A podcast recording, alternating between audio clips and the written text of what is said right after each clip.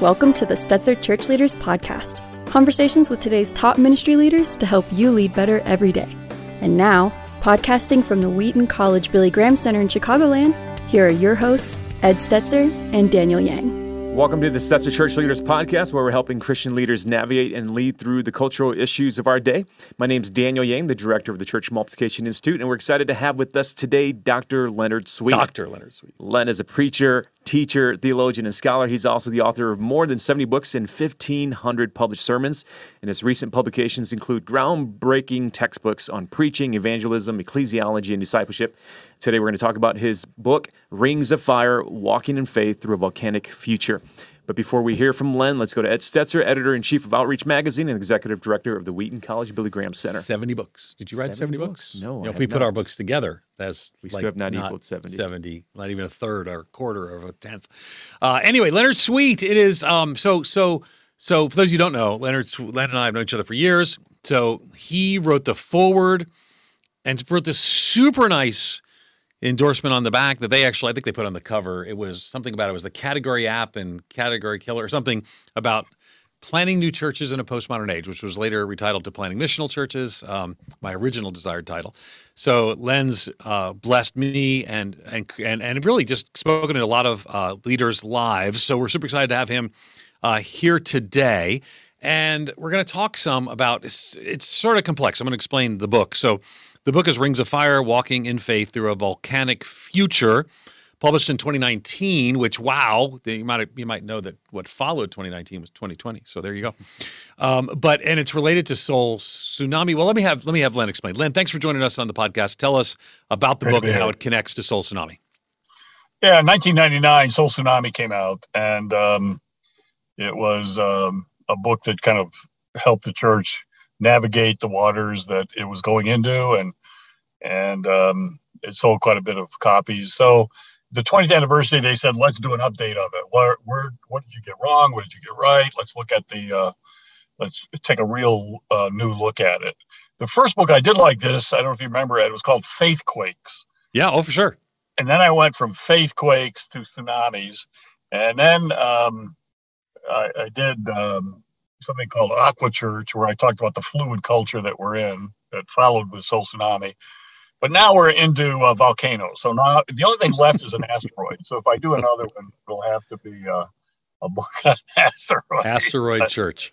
Yeah, but at any rate, so this is uh, uh, looking at that. I initially submitted 50 uh, Rings of Fire. They cut it down to 25, knocked off 500 pages. So it's a lot shorter than it, it originally was intended. But um, but these are um, these are some rings of fire that are these volcanoes that are erupting in the culture that the church has got to uh, contend with. Yeah, for sure, for sure. Um, we definitely sense and feel that reality uh, all around us. Of course, you wrote this, came out in 2019, um, and then we stepped into 2020, and it seems like uh, the volcanoes are everywhere. And he loves the word pictures. I tried the word pictures on a book once called Viral Churches, and in hindsight, that didn't work as well as. But anyway, uh, Rings of Fire, uh, Walking in Faith through a Volcanic Future. So, talk to me about this symbolism. You love symbolism. I, I tell people last time we spoke at an event together, I said Leonard Sweet has a constant like three Hollywood movies running through his brain at the same time while he's teaching whatever he's doing.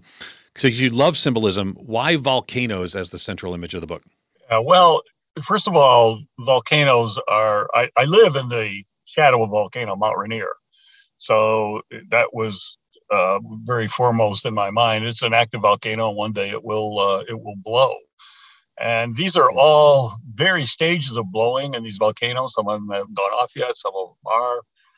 But the, the good thing is that the lava that is produced by a volcano is some of the richest soil uh, out there, and um, the that coffee, Kona coffee, is is one of the world's best coffee, but it grows in lava-rich soil. So if if you can handle the volcano, deal with the volcano, prepare for the volcano, what's going to follow in the aftermath of that volcano can be some of the richest ground for church planting and and doing new ministry. So it's it's not a pessimistic book. It's actually an optimistic book. Although I do, this was 2019, and I warned in the book that China. This is 2019, and I said in Rings of Fire that China was going to catch a virus. When it sneezed, the rest of the world would come down with it, and we better prepare for that. Nobody, nobody listened to me. So part of the part of the challenge here is preparing. I, I don't believe in planning, but you can prepare, and um, and so I'm a big preparedness person. Like the the story of the ten bridesmaids, you had five strategic planners. They knew when the bridegroom is coming back. They're going to trim their wicks accordingly. At five. They said, no, we don't know. We just got to be prepared. Uh, we got to be ready when he comes. And the ones that went to the party um, were the ones that were the, the scouts, if you will, the, the be prepared people, not the strategic planners. Hmm. Uh, you mentioned the pandemic, uh, and Len. I mean, you wrote the book, you know, 2019, right before uh, the pandemic happened. And among the topics that you address in the book are race and polarization in the U.S. And you even say that, you know, quote, some of the biggest Vesuvius moments of the future will center on gender. So, what what predictions have you seen fulfilled in you know the three years since you published the book? Yeah, well, the, the whole trans issue, uh, both transhuman and transgender, it's a, it's a double kind of double edged sword there. The the transhuman, which is the increasing uh, kind of cyborgization of the human body, and um, with all these augmentations and and the, these mechanical uh, uh, additions that we're talking about, and then the the issue of uh, transgender. I really believe that the way through all of these thorny thickets is not around the scriptures, but through the scriptures. And so, part of the the challenge is how do we uh, locate ourselves biblically in in the in the midst of all these uh, volcanoes, and how do we uh, have a biblical witness that can help us through it. From your perspective, the way that you're seeing church leaders handle uh, racial topics, uh, topics of gender, how do you think we're doing? Like, if you were to give a scorecard, how, how are we doing right now? Um, well, I'm not even sure we're doing. I mean, mm. we're we're like, you know, we don't want to deal with the future, and I can understand that because I mean, the future when we deal with the future, we're talking about the end of life, our life, our way of life. Uh, the future is what's going to end us. We're all going to die. That's in the future. So we block it. And so, the, but the other thing we're doing is we're also blocking uh, the future that our churches are going to be facing. And and so, rather than uh, actually face and outface these issues of of race and these issues of gender um, and in- income inequality and all that stuff. We, we're just hiding from it rather than blocking it rather than facing it and outfacing it. Okay, so so how then do we uh, do so? You mentioned uh, doing it by going not around the scriptures but through the scriptures. So how do we do that in such a way that engages the biblical teaching on and around some of these issues? Well, the, the first thing I think we have to establish, and and I think this would would lessen a little bit of the stress and nervousness, is to realize that our identity is found in Christ, and that if our identity that's that's our primal identity. Our identity is not found in our gender. Our identity is not found in our race. Our identity is not found in our nationalism or nationality. Our identity is not found in our education our identity is found in Christ. And so it's the lens of Christ that we look at everything through. And uh, part of this culture is finding, trying to find an identity and, and create an identity from scratch around all these other, all these other issues, rather than realize that no, the only identity on which I can build a life is the identity of in Christ. It is found in Christ and in His story and as I make him the author of my story, whoever's the author of your story is your authority. Author and authority are basically the same words. So, so part of the challenge then to the church is first of all, know where your true identity is. You can look at the lens, you can look through all these other issues of gender, race, and all this other stuff, class, but the primary glasses that you put on to look at all these the, the primary lens has got to be, as a follower of Jesus, the lens of Christ. Okay, so um, lens of Christ, um, going through the scriptures and the authority of scriptures being evident and and, and real. Um, so you've been sort of writing in this space for as long as I've been reading in this space, right? So I mean, you have uh, uh, been a voice in the midst of some of these cultural conversations. We were joking before we came on that the word postmodern was something we used and engaged, and then you know, then that kind of went a different direction. as you look back, um, and you still got plenty to look forward, but as you look back to the decades of trying to help people engage culture, any any lessons that you learn or say? Anything surprised you? Anything like I didn't think we'd be here, but we are here. I mean, what does Len Sweet, cultural observer for decades, think of the cultural moment we're in? Well, I think it's a um, it's one that's really pregnant with with possibilities for a tremendous good and tremendous evil, and um, and I I mean I as I look back at what I had failed to to see uh, in the past, I, I, didn't I failed to appreciate the power of franchise. Um, I, I thought that everybody really wanted to be a unique, original, one of a kind uh, person. And the, the, human species is really a lemming species. We we don't want to be one of a kind, original. We want to be like everybody else, and I fail to appreciate that. And and I fail to appreciate um, the the fact that humans need they they need a franchise. They need to go to franchises. They need to to uh, to take on the franchise form.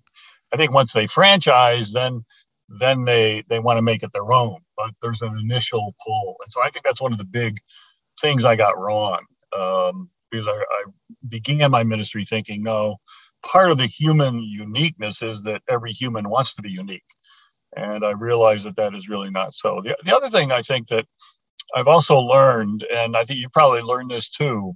Jesus said, "You, I have more things to tell you, but you can't bear them now." Okay. And so he didn't tell them.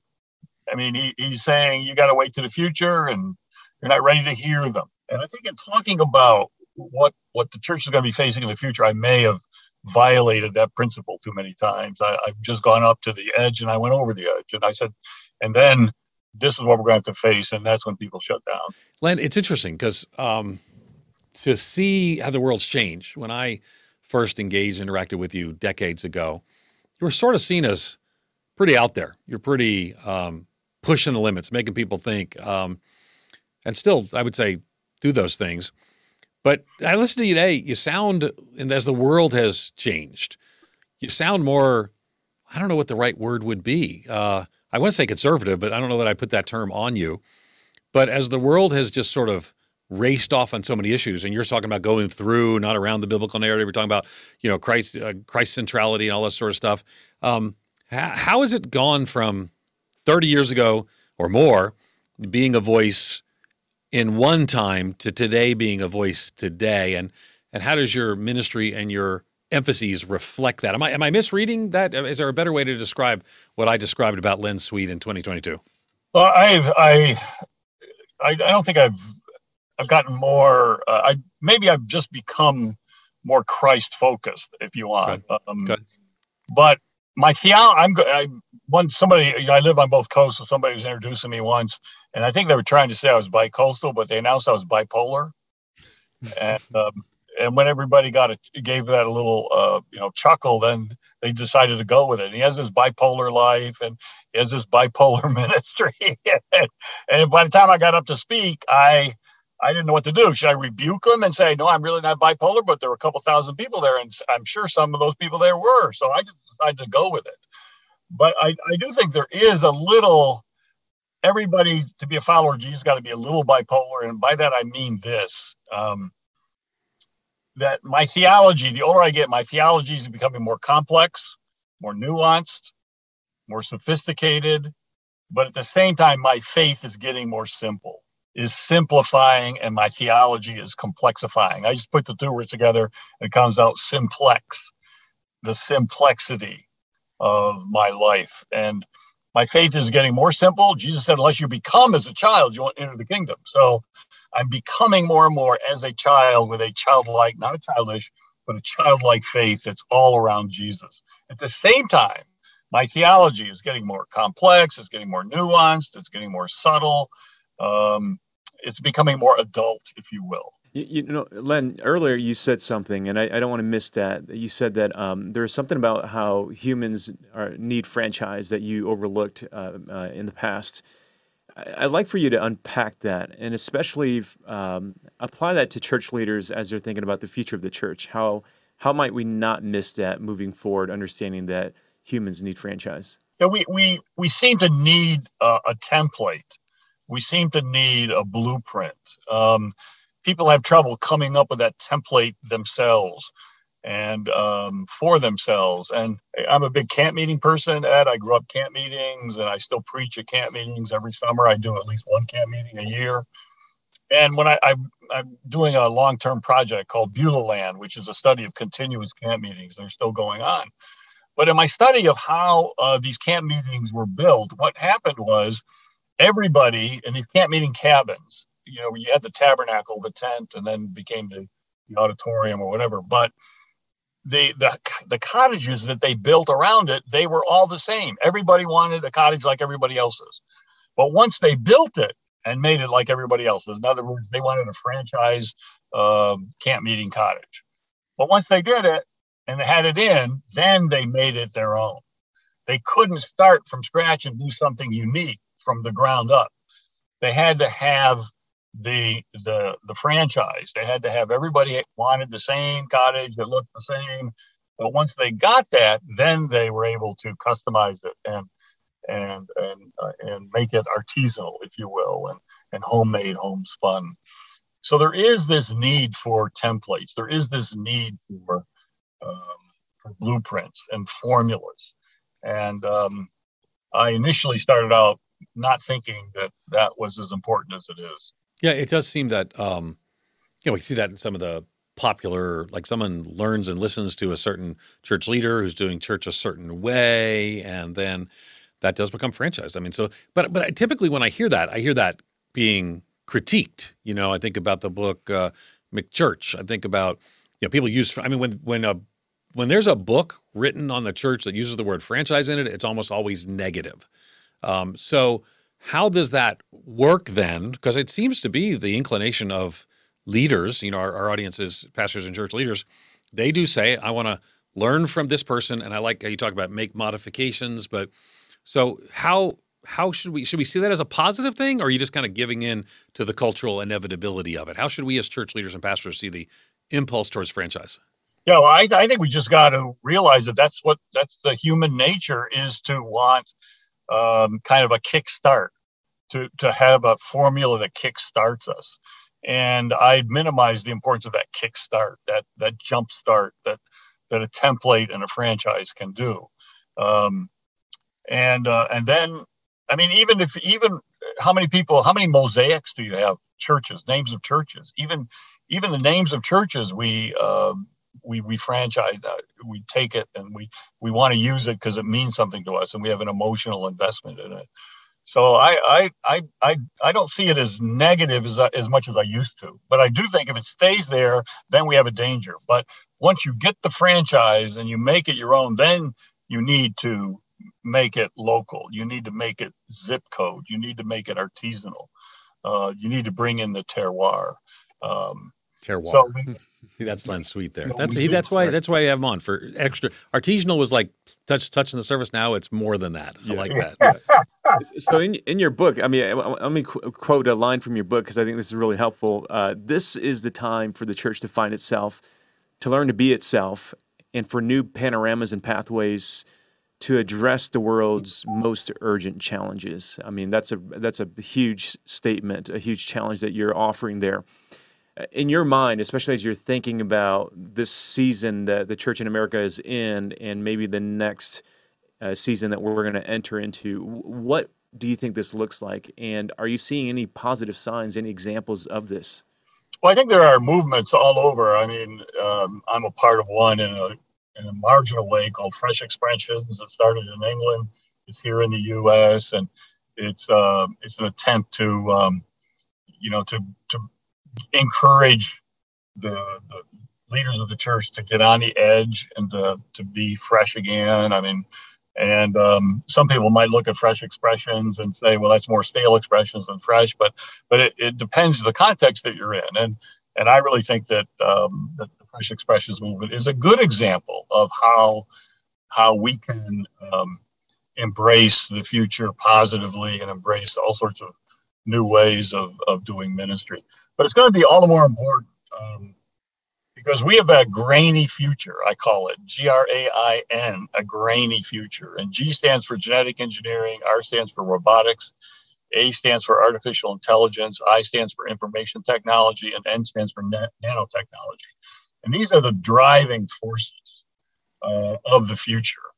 And the church cannot block the the impact that all of these are going to have together, and especially as they overlap with one another. And um, so we we have got to. that's why I think our birth story is so important. I mean, the more grainy we get in how we live, um, the more we need to position ourselves in Genesis one and two, and and be able to say, uh, no, that's not our story. That's not the human story. You can you can do that, but that's not the story that we're in. That's a whole other story. That's an alien story.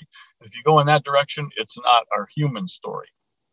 So we need to we need more of an immersion, if you will, in the scriptures, uh, in the the story of scriptures, in our birth stories, of what it means to be human. And and so I, I'm all for reading the Bible in a whole fresh way not as chapter and verse, but as one story uh, from Genesis to the maps, to see it as one story and to read it cinematically. This culture th- turns, um, th- this culture doesn't think in words, it thinks in metaphors and narratives, it thinks in images and stories.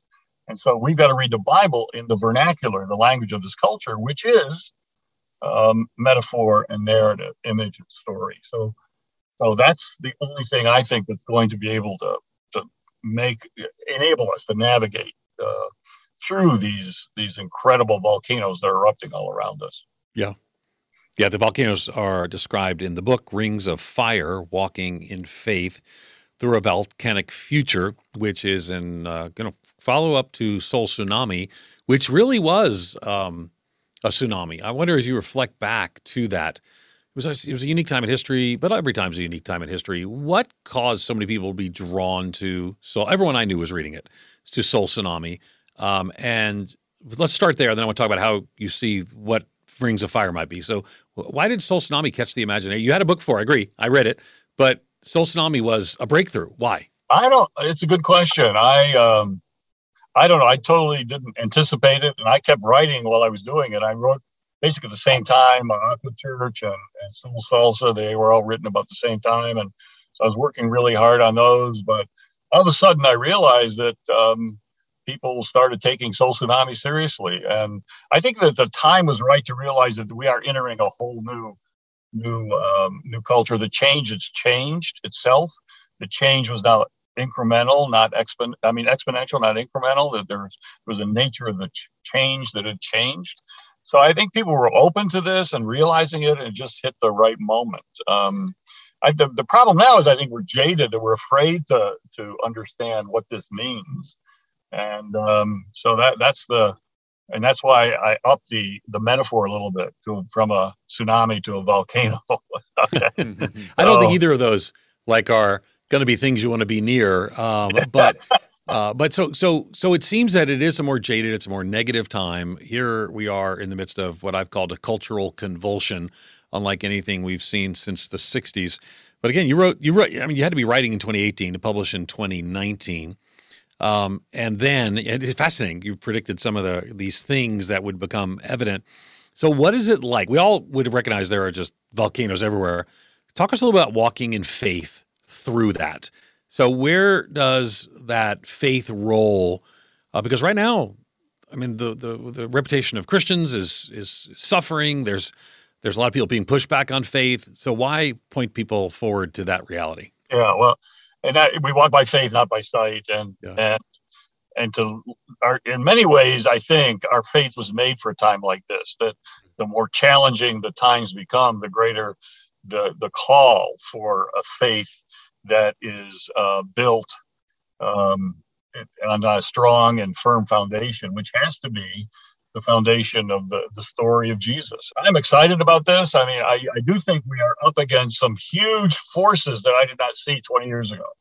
And, and the, we have the, the technology of grain, but we also have the power blocks. And I call them a, a MAMA, M A A M A.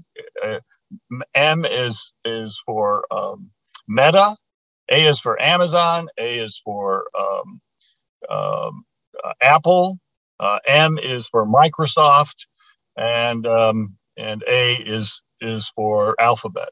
So you have these four huge companies. I mean, five huge companies. Um, these these mama companies that are basically monopolies, and they are they're global monopolies. And I mean, what, Amazon has what eighty percent of, of retail. I mean, it's just you look at Alphabet, um, the Google. Uh, what what part what what percentage of searches go through the Google search and you look at every one of these, and especially the meta coming out of the blockchain that is just on the version of, just on the verge of, of taking over and bringing us into Web 3 out of Web 2.0. You look at all of these and you go, we need more faith than we ever have uh, before. Hmm. You know, I think it's the uh, economist, uh, his name is Paul Saffo out of Stanford. He's also a, a futurist, and he says, if you want to know what's going to happen 10 years ahead, you have to look back, you know, 20 years. And right. I, I'd love to ask you, what are some of the hopeful things that you've seen over the last few decades that you think this is a part of helping to build a hopeful future for the next decade or so moving forward? Well, this is going to be, it sound a little strange, but for me, um, every church now has a new front door. And we've been dragging the church kicking and screaming into into an online world. And covid overnight overnight put in a front door for every church into the online world.